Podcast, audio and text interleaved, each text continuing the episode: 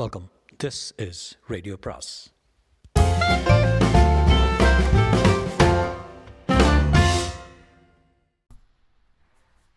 பொன்னியின் செல்வன் அத்தியாயம் ஏழு. மக்கள் குதூகலம். ஓடக்கார முருகையன் தன் மனைவி போட்ட கூக்குரலை கேட்டு திடுக்கிட்டு திகைத்தான். மறுபடியும் அவளை பார்த்து கையினால் சமிக்கைகள் செய்து கொண்டே, பெண்ணே, என்ன உளறுகிறாய்? உனக்கு பைத்தியமா என்றான். எனக்கு ஒன்றும் பைத்தியம் இல்லை. உனக்கு பைத்தியம், உன் அப்பனுக்கு பைத்தியம், உன் பாட்டனுக்கு பைத்தியம். உனக்கு இவரை அடையாளம் தெரியவில்லை? ஈழத்தை வெற்றி கொண்டு மன்னன் மகிந்தனை மலைநாட்டுக்கு துரத்திய வீரரை உனக்கு இன்னார் என்று தெரியவில்லையா? சக்கரவர்த்தியின் திருக்குமாரரை, சோழ நாட்டு மக்களின் கண்ணின் மணியானவரை, காவேரி தாய் காப்பாற்றி கொடுத்த தவ புதல்வரை உன்னால் அடையாளம் கண்டுகொள்ள முடியவில்லையா? அப்படியானால் இவரோடு எதற்காக நீ புறப்பட்டாய்? எங்கே போக புறப்பட்டாய் என்றாள் ராக்கமாள். இளவரசர் இப்போது குறுக்கிட்டு, பெண்ணே, நீ என்னை யார் என்றோ தவறாக நினைத்து கொண்டாய். நான் ஈழ நாட்டிலிருந்து வந்த வியாபாரி. நான் தான் இவனை என்னுடன் வழிகாட்டுவதற்காக அழைத்து கொண்டு புறப்பட்டேன். உன்னோடு அழைத்து கொண்டு போ, வீண் கூச்சல் போடாதே என்றார். இந்த பேச்சு நடந்து கொண்டிருக்கும் போதே அவர்களை சுற்றிலும் ஜனங்கள் கூடிவிட்டார்கள். கூட்டம் நிமிஷத்துக்கு நிமிஷம் அதிகமாகிக் கொண்டிருந்தது. வந்தவர்கள் எல்லாரும் இளவரசரை உற்று பார்க்கலானார்கள். அப்போது ராக்கம்மாள் இன்னும் உரத்த குரலில், ஆ தெய்வமே, இது என்ன பொன்னியின் செல்வருக்கு சித்தப்பிரமையா? கடலில் மூழ்கிய போது நினைவை இழந்து விட்டீர்களா? அல்லது அந்த பாவி புத்த பிக்ஷுக்கள் இப்படி தங்களை மந்திரம் போட்டு வேறொருவர் என்று என்ன செய்து விட்டார்களா? அல்லது ஐயோ, அப்படியும் இருக்குமா? தாங்கள் இறந்து போய் தங்கள் திருமேனியில் எவனேனும் கூடுவிட்டு கூடுவாயும் வித்தை தெரிந்தவன் வந்து புகுந்திருக்கிறானா? அப்படியெல்லாம் இருக்க முடியாது. கோமகனே, நன்றாக யோசித்து பாருங்கள்.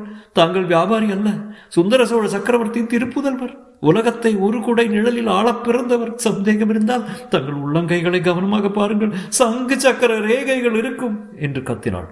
உடனே இளவரசர் அருள்மொழிவர்மர் தாம் இரு கைகளை மிருக மூடிக்கொண்டார். பெண்ணை, நீ வாயை மூடிக்கொண்டு சும்மா இருக்க மாட்டாயா என்று சொல்லிவிட்டு முருகையனை பார்த்து, இது என்ன தொல்லை? இவருடைய கூச்சலை நிறுத்த உன்னால் முடியாதா என்று கேட்டார்.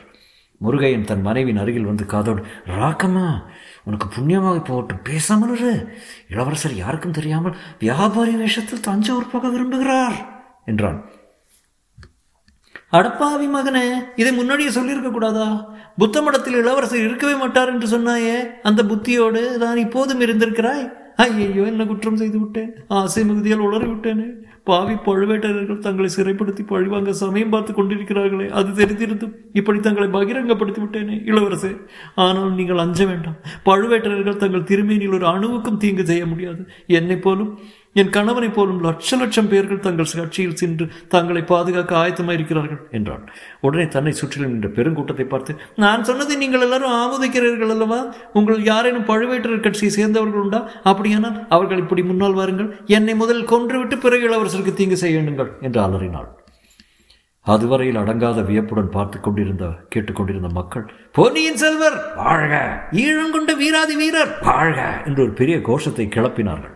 அதை கேட்டுவிட்டு மேலும் பல மக்கள் திரண்டு வந்து அங்கே கூடினார்கள். அப்படி வந்தவர்களிலே நாகைப்பட்டினம் நகரத்தின் என்பெரையர் தலைவர் ஒருவரும் இருந்தார். அவர் கூட்டத்தை விலக்கி கொண்டு முன்னால் வந்து, கோமகரே, தாங்கள் இந்த நகரில் சூடாமணி விகாரத்தில் இருந்து வருவதாக கேள்விப்பட்டோம். அந்த வதந்தியை நாங்கள் நம்பவில்லை. இப்போது உண்மை அறிந்தோம். நேற்று அடித்த பெரும் புயல் இந்த நகரத்தில் எத்தனையோ நாசங்களை விளைவித்திருக்கிறது. ஆனாலும் தங்களை புத்த விகாரத்திலிருந்து பத்திரமாய் வெளிக்கொணர்ந்ததே, அதை முன்னிட்டு புயலின் கொடுமைகளை எல்லாம் மறந்து விடுகிறோம். இந்த நகரில் தங்களுடைய பாதம் பட்டது இந்நகரின் பாக்கியம் என்று கூறினார். இளவரசர் இனிமேல் தன்னை மறைத்துக் கொள்ள பார்ப்பதில் பயனில்லை என்று கண்டுகொண்டார். ஐயா, தங்களுடைய அன்புக்கு மிக்க நன்றி. இந்த நகர மாந்தரின் அன்பு என்னை பரவசப்படுத்துகிறது. ஆனால் வெகு முக்கியமான காரியமாக நான் தஞ்சாவூருக்கு அவசரமாக போக வேண்டியிருக்கிறது. பிரயாணம் தடைப்படக்கூடாது என்பதற்காகத்தான் இப்படி வியாபாரியின் வேடம் பூண்டு புறப்பட்டேன். எனக்கு விடை கொடுங்கள் என்றார். அப்போது கூட்டத்திலிருந்து ஒரு குரல் கிளம்பியது, கூடாது கூடாது, இளவரசர் இங்கே ஒரு நாளாவது தங்கி ஏழைகளாய் எங்களின் உபசாரத்தை பெற்றுக்கொண்டு தான் புறப்பட வேண்டும் என்று உரக்க சத்தமிட்டு கூறியது குரல். அதை பின்பற்றி இன்னும் ஆயிரம் ஆயிரம் குரல்கள், கூடவே கூடாது, இளவரசர் ஒரு நாளாவது இங்கே தங்கி இளைப்பாறி விட்டுத்தான் போக வேண்டும் என்று கூச்சலிட்டன. என் பேராயத்தின் தலைவர் அப்போது, கோமகனே, என் நகர மக்களின் அன்பையும் உற்சாகத்தையும் பார்த்தீர்களா? எங்கள் உபசாரத்தை தாங்கள் ஏற்றுக்கொண்டு ஒருவேளையாவது எங்கள் விருந்தாளியாக இருந்துவிட்டு தான் போக வேண்டும். புத்த பிக்ஷுக்கள் செய்த பாக்கியம் நாங்கள் செய்யவில்லையா? நேற்று இந்நகரம் ஆந்தர் தங்களை புத்த பிக்ஷுக்கள் மறைத்து வைத்திருக்கிறார்கள் என்று சந்தேகப்பட்டு சூடாமணி விகாரத்தையே தகர்த்து மண்ணோடு மண்ணாக்கிவிட பார்த்தார்கள். அந்த சமயத்தில் புயல் வந்துவிட்டது. நாங்கள் செய்ய தவறியதை புயல் செய்துவிட்டது. விகாரம் இடிந்து மண்ணோடு மண்ணாகிவிட்டது என்று சொன்னார். அதை கேட்ட இளவரசர், ஐயா, தாங்கள் புத்த பிக்ஷுக்கள் மீது குற்றம் சுமத்தியது சரியல்ல. என்னுடைய வேண்டுகோளுக்காகவே பிக்ஷுக்கள் புத்த விகாரத்தில் என்னை வைத்திருந்தார்கள். நோய் வாய்ப்பட்டு உயிருக்கு மன்றாடிய என்னை யமனுடைய பாசக்கயிற்றிலிருந்து காப்பாற்றினார்கள். சூடாமணி விகாரம் விழுந்துவிட்டது என்று கேட்டு என் மனம் வேதனைப்படுகிறது. அதை திருப்பி கட்டி கொடுப்பது என்னுடைய கடமை என்றார். ஆஹா, இதெல்லாம் முன்னரே எங்களுக்கு தெரியாமல் போயிற்றே. இப்போது தெரிந்தபடியாக சுடாமணி விகாரத்தை நாங்களே புதுப்பித்து கட்டி கொடுத்து விடுவோம். இளவரசே, தாங்கள் ஒரே ஒருவேளை எங்கள் விருந்தாளியாக மட்டும் இருந்துவிட்டு போக வேண்டும் என்றார் எண்பேராயத்தின் தலைவர். ஆமாம் ஆமாம் என்று பதினாயிரக்கணக்கான மக்களின் குரல்கள் எதிரொலி செய்தன. இளவரசே, இங்கே தங்குவதனால் ஏற்படும் தாமதத்தை சரிப்படுத்திக் கொள்ளலாம். தாங்களோ கால்நடையாக புறப்பட்டு இருக்கிறீர்கள். புயல் மழை காரணமாக சோழ நாட்டு சாலைகள் எல்லாம் தடைப்பட்டு கிடக்கின்றன. நதிகளில் எல்லாம் பூரண வெள்ளம் போகிறது. கால்நடையாக சென்று எப்போது போய் சேர்வீர்கள்? தங்களை யானை மீது வைத்து ஊர்வலமாக அனுப்புகிறோம். தங்களுடன் நாங்கள் அனைவரும் வந்து தஞ்சாவூருக்கே கொண்டு போய் விடுகிறோம் என்றார் எண்பேராயத்தின் தலைவர். அவர் பேசிக்கொண்டிருக்கையில் ஜனங்களின் கூட்டம் மேலும் அதிகமாகிக் கொண்டிருந்தது. இளவரசர் யோசித்தார். காரியம் என்னவோ கெட்டு போய்விட்டது. ரகசியம் வெளியாகிவிட்டது. ராக்கமால் மூடத்தனமாக கூச்சலிட்டு வெளிப்படுத்திவிட்டால், மூடத்தனத்தினால் வெளிப்படுத்தினாலா அல்லது வேறு ஏதேனும் நோக்கம் இருக்குமா? எப்படி இருந்தாலும் இந்த நகர மக்களின் அன்பை மீறிக்கொண்டு உடனே புறப்படுவது இயலாத காரியம். அதனால் இவர்கள் மன கஷ்டம் அடைவார்கள். அதோடு உத்தேசத்திலிருந்து உத்தேசத்தில் உள்ள நோக்கம் மேலும் தவறினாலும் தவறிவிடும். மத்தியானம் வரையிலேனும் இருந்து இவர்களை சமாதானப்படுத்திவிட்டுத்தான் போக வேண்டும். புயலினால் நஷ் கஷ்ட நஷ்டங்களை அடைந்தவர்களுக்கு சிறிது ஆறுதல் கூறிவிட்டு போக வசதியாகவும் இருக்கும். ஆஹா, நான் இச்சமயம் என்னை வெளிப்படுத்திக் கொள்வதால் நாட்டில் குழப்பம் விளையும் என்று இளையபிராட்டி குந்தவை கூறினாரே, அது எவ்வளவு உண்மையான வார்த்தை! என் தமக்கையை போன்ற அறிவாளி இந்த உலகிலேயே யாரும் இல்லைதான். தஞ்சை சிம்மாதன உரிமையை பற்றி பேசுகிறார்களே, உண்மையில் குந்தவை தேவியை அளவா சிம்மாதனத்தில் இருத்த அமர்த்த வேண்டும். இவ்வாறு பொன்னியின் செல்வர் சிந்தித்துக் கொண்டிருந்த போது ஜனக்கூட்டம் மேலும் அதிகமாக வந்து வருவதைக் கண்டார். அவர்களுடைய குதூகலமும் வளர்ந்து வருவதை அறிந்தார். புயலின் கொடுமைகளையும் புயலினால் விளைந்த சேதங்களையும் மக்கள் அடியோடு மறந்துவிட்டதாக தோன்றியது. எங்கிருந்தோ யானைகள், குதிரைகள், சிவிகைகள், திருச்சின்னங்கள், கொடிகள், பேரிகை, எக்காலம் முதலிய வாத்தியங்கள் எல்லாம் வந்து சேர்ந்து விட்டன. அரைப்பகல் நேரமாவது இங்கே தங்கிவிட்டு தான் புறப்பட வேண்டும் என்று இளவரசர் முடிவு செய்தார். எண்பேராயத்தின் தலைவரை பார்த்து, ஐயா, இவ்வளவு மக்களின் அன்பையும் புறக்கணித்துவிட்டு நான் போக விரும்பவில்லை. பிற்பகல் வரையில் இங்கே இருந்துவிட்டு மாலையில் புறப்படுகிறேன். அதற்காவது அனுமதி கொடுப்பீர்கள் அல்லவா என்றார். இளவரசர் தங்கிச் செல்ல சம்மதித்து விட்டார் என்ற செய்தி பரவியதும் ஜனக்கூட்டத்தின் உற்சாகம் எல்லை கடந்து விட்டது. குதூகலத்தை வெளிப்படுத்தும் வழிகளை கடைபிடிக்க தொடங்கினார்கள். வாத்தியங்கள் முழங்கத் தொடங்கின. ஆங்காங்கே வீதிகளில் கத்தி விளையாட்டு, கழி விளையாட்டு, குறவை குத்து முதலியவை ஆரம்பமாயின. ஜனங்களையும் அவர்களுடைய குதூகல விளையாட்டுகளையும் கடந்து கொண்டு நாகைப்பட்டினத்துக்கு சோழ மாளிகைக்கு செல்வது பெரிதும் கஷ்டமாயிற்று. எப்படியோ கடைசியில் போய் சேர்ந்தார்கள். மாளிகைக்குள் இளவரசர் சிறிது நேரம் கூட தங்கி இளைப்பாற முடியவில்லை.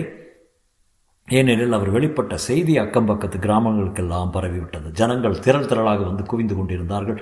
இளவரசரை பார்க்க வேண்டும் என்று தங்கள் ஆவலை தெரியப்படுத்தி கொண்டார்கள். இளவரசரும் அடிக்கடி வெளியில் வந்து ஜனக்கூட்டத்தினிடையே சென்று அவர்களுடைய க்ஷேம லாபங்களை பற்றி கேட்டார். புயலினால் விளைந்த கஷ்ட நஷ்டங்களை பற்றி அனுதாபத்துடன் விசாரித்தார்.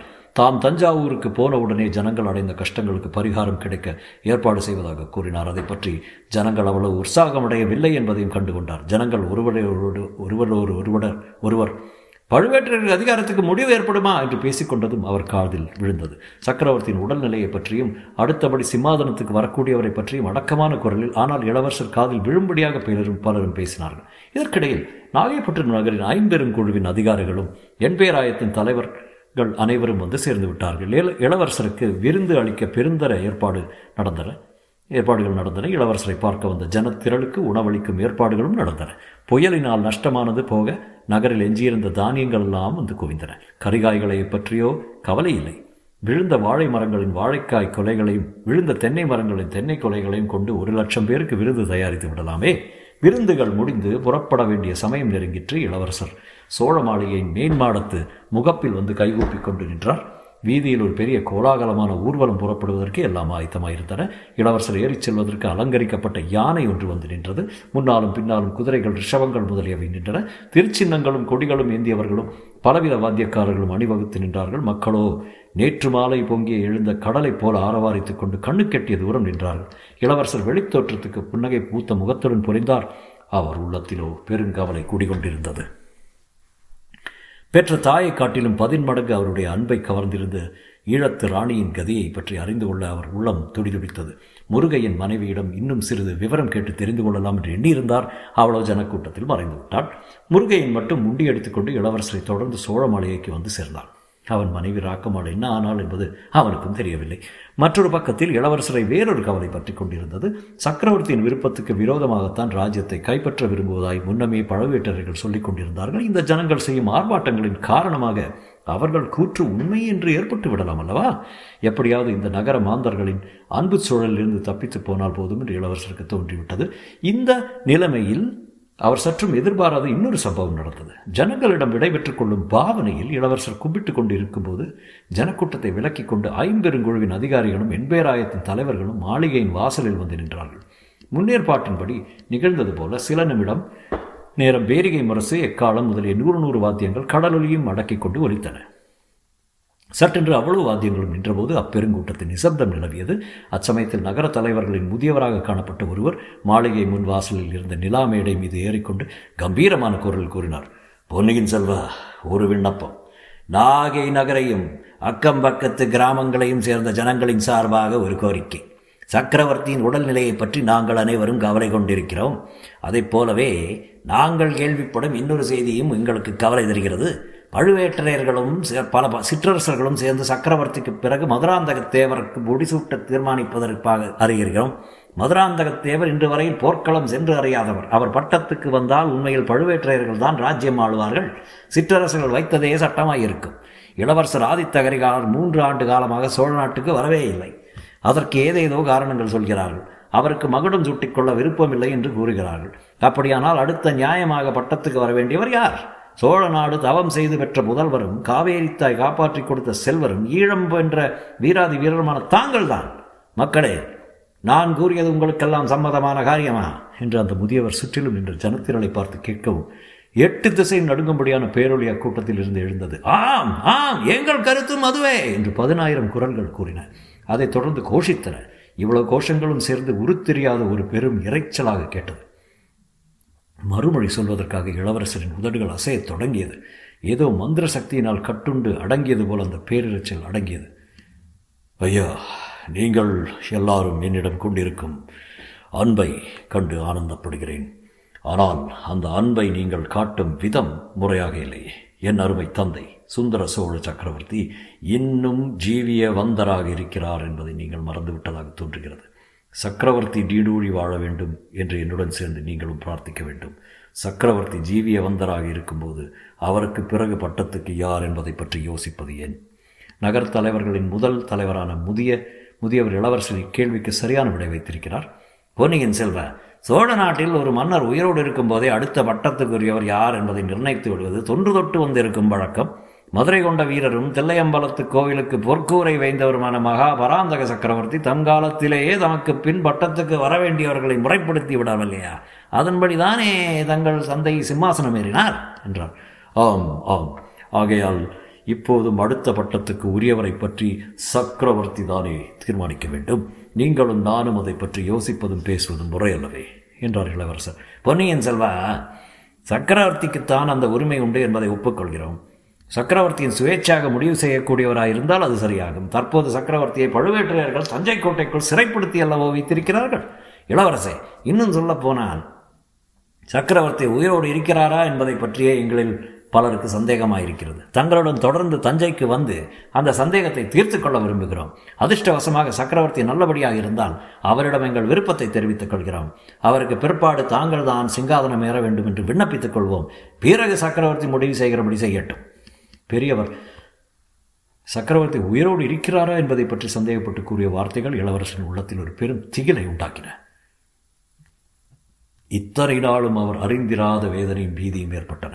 சக்கரவர்த்தியின் உயிருக்கு ஏதோ ஆபத்து நெரு நெருங்கிவிட்டது போலவும் அதை தடுக்க முடியாத தூரத்தில் தாம் இருப்பது போலவும் ஒரு பிரமை உண்டாயிற்று. ஈழத்து ராணியை யாரோ மூர்க்கர்கள் பலவந்தமாக பிடித்து கொண்டு போன விவரமும் நினைவுக்கு வந்தது. இனி ஒரு கணமும் தாமதியாமல் தஞ்சை போய் சேர வேண்டும் என்று பரபரப்பு ஏற்பட்டது. ஒரு சில வினாடி நேரத்தில் இளவரசர் தாம் செய்ய வேண்டியது இன்னதென்று தீர்மானித்துக் கொண்டார். இவர்களுடன் வாதமிட்டுக் கொண்டிருப்பதில் பயனில்லை. பிரயாணப்படுவதுதான் தாமதமாகும். இப்போது இவர்கள் பேச்சை ஒப்புக்கொண்டதாக சொல்லி பிரயாணப்பட்டு விட்டால் வழியில் போக போக வேறு உபாயங்களை கண்டுபிடித்துக் கொள்ளலாம். ஐயா, உங்களுடைய விருப்பத்துக்கு நான் குறுக்கே நிற்கவில்லை. சக்கரவர்த்தியை பற்றி தாங்கள் கூறியது அவரை தரிசிக்க வேண்டும் என்ற என் கவலையை அதிகரித்து விட்டது. நான் உடனே புறப்பட வேண்டும். நீங்களும் சக்கரவர்த்தியை தரிசிக்க விரும்பினால் தாராளமாக என்னுடன் வாருங்கள். பட்டத்து உரிமையை பற்றி சக்கரவர்த்தி என்ன சொல்கிறாரோ அதை கேட்டு நாம் அனைவரும் நடந்து கொள்வோம் என்றார். சிறிது நேரத்துக்கெல்லாம் இளவரசர் யானை மீது ஏறிக்கொண்டு பிரயாணப்பட்டார். ஆயிரக்கணக்கான மக்கள் அடங்கிய ஒரு மாபெரும் ஊர்வலம் தஞ்சையை நோக்கி புறப்பட்டது. போக போக இளவரசருடன் தொடர்ந்த ஊர்வலம் பெரிதாகிக் கொண்டிருந்தது. தொடரும்.